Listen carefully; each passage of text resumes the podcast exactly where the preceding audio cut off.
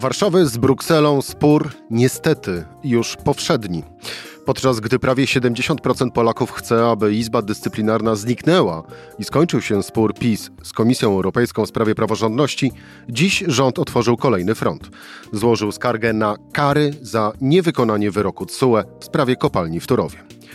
O bilansie relacji rządu PiS z Unią Europejską, stan na koniec kwietnia, w rozmowie z Anną Słojewską, korespondentką Rzeczpospolitej w Brukseli. Rzecz w tym, że taki był dzień. Cezary Szymanek, zapraszam na codzienny podcast Rzeczpospolitej. Dzień 26 kwietnia, czyli wtorek i przenosimy się do Brukseli. Anna Słojewska, korespondentka Rzeczpospolitej. Aniu, dzień dobry. Dzień dobry. Zacznijmy od takiego bardzo praktycznego e, pytania, które e, dotyczy rzeczy, a właściwie sytuacji, której nie chcielibyśmy, aby się wydarzyła, ale załóżmy. Bo oto Solidarna Polska przedstawia e, na rządzie wniosek o to, by Polska zawiesiła wpłatę składek członkowskich do wspólnego budżetu Unii Europejskiej. No i teraz załóżmy, że tak się dzieje. No to jeżeli tak by się stało, Aniu, to co wtedy dzieje się z Polską w Unii Europejskiej? No muszę powiedzieć, że Polska jest niezwykłym e, przypadkiem państwa członkowskiego, ponieważ testuje e, w ostatnim czasie bardzo wiele, e, jak to się mówi, że testuje nowe wody, tak, czy sprawdza obszary, na które nikt nigdy w Unii jeszcze nie wszedł. Jednym z takich przykładów jest właśnie zapowiedź niepłacenia składki, ponieważ nikt nigdy ani czymś takim nie groził, ani, ani takiej groźby nie wykonał, więc to jest obowiązkiem państwa członkowskiego, żeby zapłacić składkę. E, jeśli państwo nie wykonuje swoich obowiązków, to z pewnością komisja może pójść się poskarżyć do sądu. No Polska ma już duże doświadczenie z unijnym sądem, więc można powiedzieć, że byłaby kolejna skarga przeciwko Polsce, no ale oczywiście no, nie, nie wyobrażam sobie czegoś takiego, to jest tak poważna sprawa, e, że no, nie no Dobrze, Aniu, ale, ale gdyby, ale gdyby, to wtedy co? To wtedy komisja skarży Polskę do Trybunału Sprawiedliwości, komisja rozpoczyna procedurę wykluczenia Polski z Unii Europejskiej? Nie, wykluczenia nie, dlatego że unijne traktaty nie pozwalają na wykluczenie e, państwa z e, Unii Europejskiej. Państwo może wystąpić samo o wyjście z Unii, tak jak zrobiła to Wielka Brytania, natomiast nie ma możliwości, żeby je z Unii wypchnąć, więc nikt nas z Unii nie będzie wypychał, nawet gdyby bardzo chciał. E, natomiast no, po prostu Komisja Europejska pójdzie, pewnie najpierw spróbuje jakichś politycznych instrumentów nacisku, a potem po prostu pójdzie do unijnego sądu. Ten oczywiście orzeknie, że Polska nie ma racji, że Polska składki powinna płacić, no i potem będzie, będą nam te składki w jakiś sposób ściągać już zupełnie nie powstrzymają przepływ funduszy do Polski. Jak możliwości są, no ale, ale szkody wy, wywołane takim, taką, takim politycznym awanturnictwem, no to są w ogóle niewyobrażalne dla mnie. Szkody oczywiście głównie polityczne, czyli zostalibyśmy członkiem Unii Europejskiej kategorii ostatniej no jakiejś takiej chyba, której jeszcze nigdy nie było. No jak mówię, no to w ogóle nawet, nawet nikt tym nigdy nie groził. To jest coś tak niewyobrażalnego, że się jest w Unii, że się nie płaci składek, że po prostu nawet nikt na to jakiś procedur nie przewidział. Poza oczywistą procedurą, że jak ktoś nie wypełnia obowiązków państwa członkowskiego, czy to nie respektuje prawa, czy nie płaci składek, no to oczywiście może być przez komisję e, postawiony przed unijnym sądem i ten wydaje wyrok. Spróbujmy teraz jeszcze odczarować, a właściwie wytłumaczyć politykom Solidarnej e, Polski e, ów powód, dla którego z kolei oni proponują zawieszenie składek, a mianowicie w ich argumentacji, w argumentacji polityków Solidarnej Polski, to zawieszenie składek miałoby być e, konsekwencją tego, że Bruksela z kolei nie wspiera Polski finansowo w pomocy dla uchodźców. No to policzmy, jak mocno Bruksela wspiera Polskę, jeżeli chodzi o pomoc dla uchodźców z Ukrainy. No przede wszystkim Polska może finansować um, pobyt uchodźców ukraińskich w naszym kraju z pieniędzy, które pierwotnie były przeznaczone na inne cele, ale teraz można je przesuwać na uchodźców. I to są pieniądze niewykorzystane z poprzedniego unijnego budżetu, to są pieniądze z takiego funduszu, który nazywa REACT-EU i to są wreszcie pieniądze z nowego budżetu, plus jakieś tam jeszcze środki z funduszu na migrację. Ile dokładnie tych pieniędzy jest, to trudno policzyć, dlatego że mm, Polska nie mówi e, dokładnie, ile tych pieniędzy jej pozostało. Jeśli chodzi o stary budżet unijny, mówi, że jej pozostało sto kilkadziesiąt milionów euro niewykorzystanych. Jeśli chodzi o REACT-EU, e, Unia twierdzi, czy Komisja Europejska twierdzi, że Polska tam może wykorzystać e, jeden chyba, prawie blisko 1,4 miliarda euro. Polska twierdzi, że właściwie też już nic z tych pieniędzy nie ma, bo one zostały przeznaczone na inne cele. No jeśli chodzi o nowy unijny budżet, to sprawa jest w ogóle otwarta, Polska dopiero zaczyna, będzie zaczynała wykorzystywanie tych pieniędzy.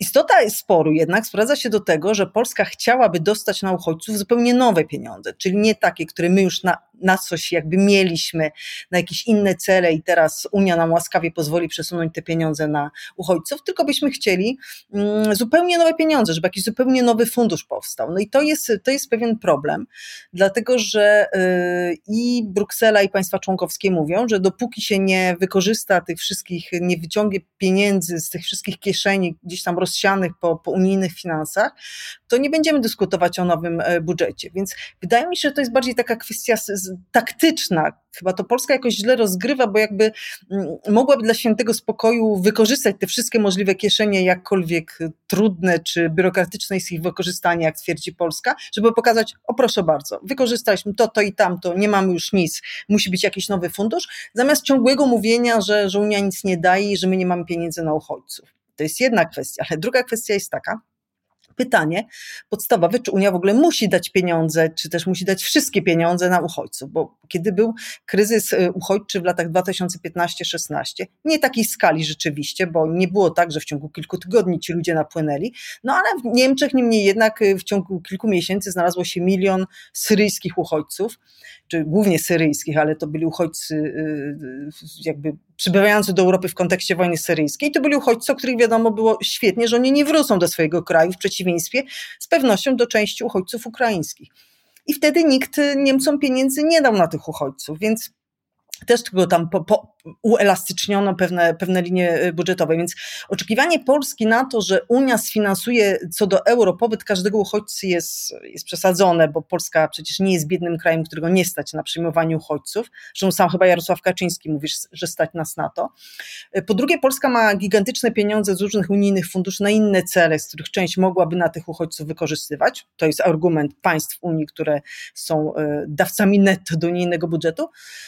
No i wreszcie ten wspomniany przeze mnie na początku problem taktyczny, jak, jak, tego, jak Polska to rozgrywa. To znaczy, zamiast wykorzystać to, co jest do wykorzystania i pokazać, że nic więcej nie ma, no to jakby cały czas narzeka, że to są jakieś grosze i że w ogóle z tym to. To, to jest nic poważne, to nie jest w ogóle poważne i jak w ogóle Bruksela może coś takiego nam proponować. No i tutaj chyba e, wiele wskazuje na to, że jednak e, retoryka polskiego e, rządu, przynajmniej w najbliższym czasie się nie zmieni, bo jeszcze jak właśnie weźmiemy wniosek, postulat polityków Solidarnej Polski, to raczej idziemy na jeszcze większe zwarcie z Brukselą niż do tej pory sądziliśmy. Właśnie, a propos a propos zwarć z Brukselą, to jeszcze jedno dzisiejsze, czyli owa skarga polskiego rządu z kolei na nałożenie kar za to, że nie wykonaliśmy wyroku TSUE w sprawie kopalni w Turowie, czyli y, za to, że kopalnia działała mimo nałożonego przez Trybunał Sprawiedliwości Unii Europejskiej y, za zabezpieczenia. E, to jest takie no, zło ta skarga polskiego rządu to jest bardziej na poprawę własnego humoru polskiego rządu i e, współkoalicjantów, czyli właśnie między innymi polityków Solidarnej Polski, czy to może mieć e, jakąś szansę na e, przejście uwzględnienie? Nie, to nie ma żadnej szansy na uwzględnienie i przede wszystkim wydaje mi się, że to jednak jest wyraźnie kontekst polityczny i to jakby obecnej sytuacji politycznej. I dlaczego? Dlatego, że proszę zwrócić uwagę, że Polska nie zaskarżyła e, decyzji e, sądu unijnego o nałożeniu kary finansowej za niewykonywanie tego orzeczenia w sprawie Turowa, następnie nie zaskarżyła decyzji komisji o nałożeniu tych kar. Czyli jakby sąd, unijny sąd uznał, że Polska powinna płacić kary, natomiast wykonawcą tej decyzji sądu jest Komisja Europejska jako, jako instytucja stojąca na straży um, unijnych przepisów, unijnych traktatów. Więc, więc mamy taką, taką um, sekwencję wydarzeń, że najpierw sąd wydaje decyzję, której Polska nie kontestuje, znaczy kontestuje politycznie, ale jej nie zaskarża tego wyroku, po czym e, komisja wykonuje ten wyrok sądu, wysyłając Polsce od zeszłego roku e, polecenia zapłaty. Polska tych pieniędzy nie płaci, ale też w żadnym momencie tej decyzji komisji, tej poleceń zapłaty nie zaskarża. Dopiero kiedy komisja, nie dostając tych pieniędzy od Polski, e, tych, tych, tych naliczonych jakby w związku z wyrokiem unijnego sądu, zaczyna je odliczać od funduszy, które płyną do Polski, dopiero Polska to zaskarża. Więc Polska de facto nie zaskarża ani decyzji sądu o potrąceniu o karach, ani decyzji komisji o naliczaniu tych kar, tylko decyzję komisji o potrącaniu ich z funduszy. Czyli jak gdyby nie przeszkadza nam kara, tylko przeszkadza nam to, że w takim w kontekście prawnym, tylko przeszkadza nam to, że komisja potrąca te kary. Więc ja już tego kompletnie nie rozumiem, bo jeśli uważamy, że ta kara jest bezprawna, no to trzeba było ją od początku zaskarżyć do unijnego sądu. Jeśli ją zaskarżamy teraz, nie karę, tylko potrącanie z unijnych funduszy, nie bardzo rozumiem o co to chodzi. Widzę to wyłącznie w kontekście jakiejś bieżącej sytuacji politycznej, jakichś wewnątrzkoalicyjnych rozgrywek. No z tego też płynie taki wniosek, że de facto tym właśnie wnioskiem polski rząd przyznał się do winy, a nie chce tylko i wyłącznie ponieść owej, e, owej kary. Mało tego, no, należałoby tak naprawdę oczekiwać teraz wniosków w kontekście e, drugiego e, naszego e, frontu, znaczy właściwie drugiego, kolejnego naszego frontu, czyli frontu wokół Izby Dyscyplinarnej, no bo tam też e, przecież e, musimy płacić, e, płacić kary. właśnie, no, Aniu, spróbujmy zrobić taki przegląd tych wszystkich pootwieranych frontów na linii rząd Mateusza Morawieckiego, e, Komisja Europejska. Stan e, na koniec kwietnia 2022 e, roku. Izba Dyscyplinarna. Czy tu już Komisji Europejskiej skończyła się cierpliwość i generalnie spisała wszystko na, na stratę, czy jeszcze na coś liczy? Komisja Europejska liczy na to, że coś się w Polsce zmieni, ale szczerze mówiąc, to trudno o jakimś kończeniu cierpliwości, dlatego że tutaj to cały czas piłka jest po stronie Polski. To znaczy, komisja sobie spokojnie czeka, e, nic nie musi robić, jakby nie jest zobligowana żadnymi terminami, żadnymi procedurami. No po prostu mm, tutaj jakby jest zupełnie inna sytuacja niż we wcześniejszych e, sporach e, prawnych z Polską, bo jeśli Polska e, nie wykona tej decyzji o Izbie Dyscyplinarnej, no to cały czas jest problem e, Krajowego Planu Odbudowy, który nie jest przez komisję zaakceptowany, z którego do Polski nie płyną tak potrzebne przecież teraz pieniądze, więc komisja spokojnie czeka, co się w Polsce wydarzy bo y, to jest w interesie Polski. Po pierwsze, o czym już wspomniałeś, y, są te kary za Izbę Dyscyplinarną i one w przeciwieństwie do Turowa, Turów się skończył, trzeba zapłacić te zaległe kary, natomiast nie są naliczone nowe. Tu są naliczane nowe, jest milion euro dziennie. Na dzień dzisiejszy to jest już 170 parę milionów euro. E, które trzeba będzie zapłacić, na, nawet, nawet jak ten spór zostanie zakończony, ale im, im, później zakończony, tym więcej tych milionów euro zostanie dodanych do tej kary. No i jest KPO, to jest 36 miliardów euro, do, głównie dotacji, ale też tanich pożyczek, e, bardzo nam teraz potrzebnych, bo pożyczki też nam już są chyba potrzebne, bo, bo patrząc co się dzieje z Polską, jaki mamy dług, to tanio już na rynku nie pożyczymy, a te unijne pożyczki będą bardzo tanie. E, no więc jest w naszym interesie, czy w interesie polskiego rządu, żeby jak najszybciej po te pieniądze sięgnąć. Więc komisja no. tutaj może sobie spokojnie czekać. No właśnie, komisja spokojnie czeka. E, to, że nam e, fundusze z KPO są e, potrzebne, jak deszcz kani, to wszyscy wiemy. No właśnie, teraz temat KPO. Tutaj też komisja po prostu czeka, czy, czy też, czy z kolei na razie nie ma tematu? Nie, no jest temat, to znaczy w, w, takim sensie, że komisja czeka, co się, co się wydarzy. Pamiętamy, że tam była taka sytuacja, że już był prezydent Duda w Brukseli i wydawało się, że wszystko już jest tutaj na dobrej drodze, bo Polska przedstawia jakieś pomysły reformy, które uwzględniają likwidację Izby Dyscyplinarnej. Nawet e, obrońcy praworządności głosili, że to zdrada, że komisja daje się nabrać na jakieś tam obietnice, a w rzeczywistości to ta reforma do niczego dobrego nie doprowadzi. No ale komisja była gotowa y, się zgodzić na akceptację tego KPO, wiedząc, że i tak zanim zostaną wypłacone pieniądze, to minie parę miesięcy, więc gdzieś tam jeszcze Polskę będzie miała w tak zwanym uścisku i jeśli Polska tych reform tak naprawdę nie wprowadzi, no to nie zacznie wypłacać tych pieniędzy. No ale Polska w międzyczasie bardzo zaostrzyła ton, bo uznała, że skoro odgrywamy taką no, ważną i pozytywną na pewno rolę w kontekście y, wojny na Ukrainie, to możemy żądać czegoś więcej. No i zażądała e, właśnie wygaszenia tych, e, cofnięcia tych kar finansowych, które, które teraz w dość pokrętny sposób skarżymy, wygaszenia tych sporów z Brukselą, czyli jakby powiedziała Brukseli, ok, zreformujemy Izbę Dyscyplinarną, zreformujemy Sąd Najwyższy tak jak wy chcecie, ale pod warunkiem, że wy się wycofacie z innych e, tutaj frontów potwieranych. No i komisja się na to nie zgodziła. No po pierwsze dlatego, że się nie zgodziła, bo uznała, że to nie ma sensu, ale po drugie też nie bardzo jest instytucją, która się może na to zgadzać, bo to, bo to nie ona wydaje wyroki i ona nawet nie ma prawa powiedzieć, że jakiś pieniędzy od Polski nie ściągnie, bo to jest po prostu wyrok sądu i komisja musi go wykonać. Czy w przypadku y, KPO, bo też kilka tygodni temu jeszcze właśnie mówiło się o tym, że zresztą sama wspomniałaś przed chwilą, że rząd w Warszawie może liczyć na swego rodzaju kredyt zaufania, czyli e, jasną deklarację, że już teraz e, to zrobimy, czyli zlikwidujemy e, Izbę Dyscyplinarną, czego dowodem będą prace w parlamencie, czyli przyjęcie chociażby w pierwszym czytaniu ustawy przez, przez Sejm, a w międzyczasie Komisja Europejska będzie właśnie ów program i fundusze z KPO uruchamiać. Tymczasem nie ma ani jednego, ani drugiego. To dobrze rozumuję, że z Brukseli skończył się kredyt zaufania dla nas i KPO będzie, ale dopiero wtedy, kiedy będzie napisane czarno na białym, będzie gotowa ustawa likwidująca Izbę Dyscyplinarną? Nie, tego nie jestem w stanie powiedzieć, nie wiem, bo szczerze powiem, że te negocjacje z Polską to są toczone na w bardzo takim gronie bliskim e, przewodniczącej Ursuli von der Leyen. To niby są komisarze odpowiedzialni za, za praworządność i za ekonomię, za praworządność, to jest komisarz Reinders, komisarz Jurowa, za negocjowanie planu z Polską komisarz Gentilioni, natomiast e, tak naprawdę to wszystko, to są wszystko decyzje polityczne, które są, e, to jakby zagarnęła dla siebie von der Leyen jako, jako szefowa komisji. I trudno mi powiedzieć, tam stamtąd nawet naj, naj takie przecieki raczej, raczej się nie zdarzają. Poza tym, że wiadomo, czego Polska zażądała i że to po prostu dla komisji było za dużo. Ale jak mówię, znaczy komisja może sobie spokojnie czekać, bo y, Polska to, to Polska musi wyjść. Znaczy, jeśli Polska chce mieć te pieniądze, to Polska musi wyjść z jakąś inicjatywą, która będzie się wydawała wiarygodna.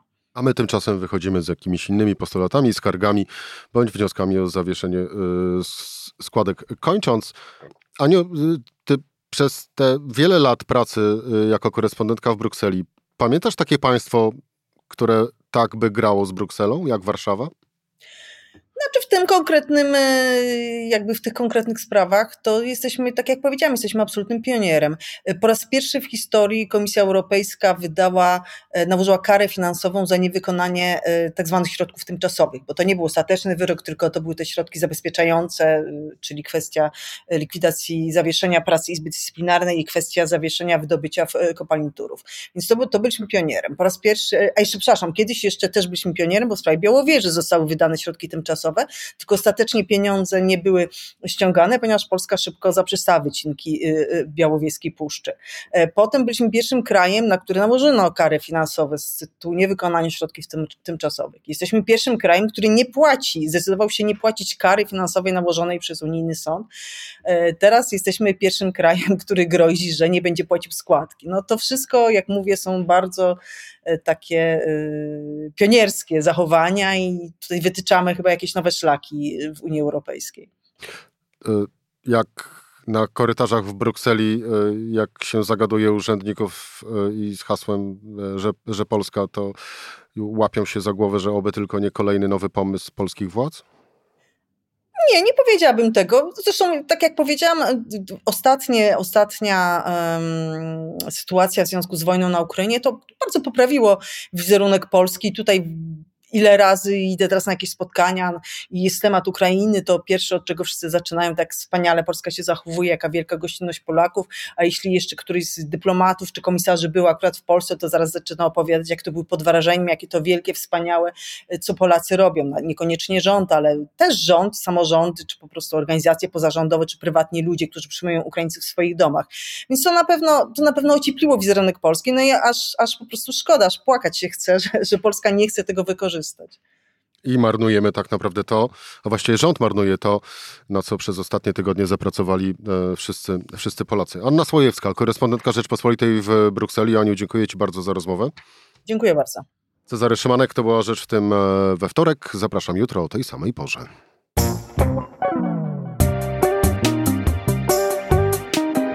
Rzecz w tym to codzienny program Rzeczpospolitej. Od poniedziałku do czwartku o godzinie 17.